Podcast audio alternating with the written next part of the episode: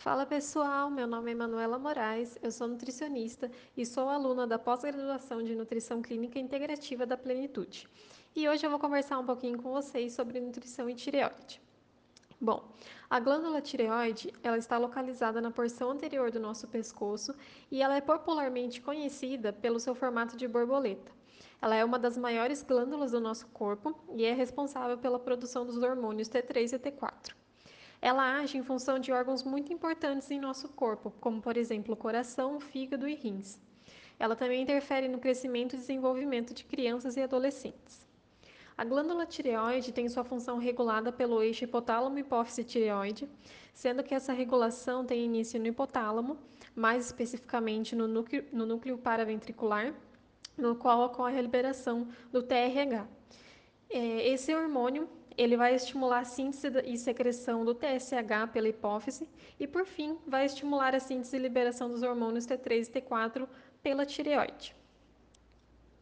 As disfunções tireoidianas são prevalentes em todo o mundo, sendo que quando há uma condição na qual se produz menos do que deveria, ocasiona a deficiência de hormônio tireoidiano, e isso se classifica como uma patologia chamada hipotireoidismo. O contrário dessa condição é a patologia conhecida como hipertireoidismo, classificada como aumento da síntese e secreção de hormônios pela glândula tireoide. Os distúrbios da tireoide possuem como causa mais comumente apresentada a deficiência de iodo pela dieta. Porém, há controvérsias dessas afirmações, aliando possíveis influências como sexo, idade, fatores ambientais, genética, tabagismo e principalmente a alimentação. No Brasil, a deficiência de iodo é quase nula, levando em consideração a lei que dispõe sobre a obrigatoriedade da adição de iodo no sal. Sendo assim, é possível afirmar que outros nutrientes, em especial os minerais, também estão relacionados com os hormônios tireoidianos e atividade da glândula tireoide. O hipotireoidismo, ele se trata de uma patologia comum condicionada à deficiência do hormônio tireoidiano. A deficiência de hormônios tireoidianos, em especial T3 e T4, estimula a hipófise a aumentar a produção do hormônio estimulador da tireoide, que é o TSH, por meio de um mecanismo chamado feedback negativo, e isso leva à patologia conhecida como hipotireoide. É comum a correlação popular do hipotireoidismo com a obesidade, isso porque os hormônios tireoidianos regulam o metabolismo basal, a termogênese e desempenham um importante papel no metabolismo de lipídios e glicose. Entretanto, a ligação entre esses fatores é controversa. Novos estudos apontam que as alterações dos hormônios estimulador da tireoide, que é o TSH, podem ser secundários à obesidade. Isso significa que o hipotireoidismo pode ser decorrente da obesidade e não o contrário. Contudo, é necessário que todo o contexto seja analisado antes do diagnóstico. Estudos recentes apontam que o iodo, apesar de ser imprescindível, não é o único elemento necessário para manter e regular a função tireoidiana, mas também o magnésio, ferro, selênio e coenzima Q10. Cada um desses elementos citados possui uma função diferente e importante no metabolismo tireoidiano. O ferro é importante para a síntese da peroxidase tireoidiana, que é a enzima primordial para a biossíntese do hormônio tireoidiano. Em caso de deficiência de ferro, essa atividade é enfraquecida. O magnésio colabora para o processo ativo de captação de iodo. O selênio atua através de selenoproteínas para proteger a célula tireoidiana durante a síntese hormonal.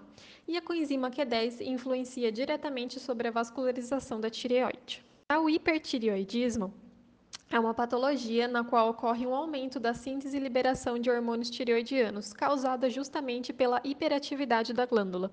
As razões mais comuns para essa patologia podem ser de, em decorrência da doença de Graves, do bócio multinodular tóxico e do adenoma tóxico. É importante destacar que o hipertireoidismo é diferente da tireotoxicose. A tireotoxicose se resume a um termo geral para o aumento dos níveis circulantes de hormônios da tireoide nos tecidos, e as principais causas podem variar entre uma tireoidite ou uma disfunção tireoidiana. O tireoidismo se trata de uma patologia menos comum do que o hipo. Isso porque, em grande parte, o hipertireoidismo se trata de uma doença autoimune e seus sintomas eles podem variar desde o início súbito de taquicardia até uma ansiedade e uma perda de peso não intencional. Para a dietoterapia, ou seja, o tratamento nutricional, além do iodo, como já citado anteriormente, outros nutrientes são essenciais para o metabolismo da tireoide. No caso do hipotireoidismo, o magnésio, ferro, selênio e coenzima Q10 são fundamentais. Os alimentos fontes de magnésio são a semente de abóbora, castanhas, tofu, semente de girassol e, em menor quantidade, hortaliças e feijão preto. Já os alimentos ricos em ferro são a semente de abóbora, tofu, fígado de boi, carne de boi cozida, vagem de ervilha cozida e, em menor quantidade, espinafre, beterraba, couve e feijão. O selênio é encontrada em maior quantidade na castanha do Pará, também conhecida como a castanha do Brasil, e em seguida outros alimentos como cogumelos, frutos do mar, fígados, leveduras e algumas espécies crucíferas.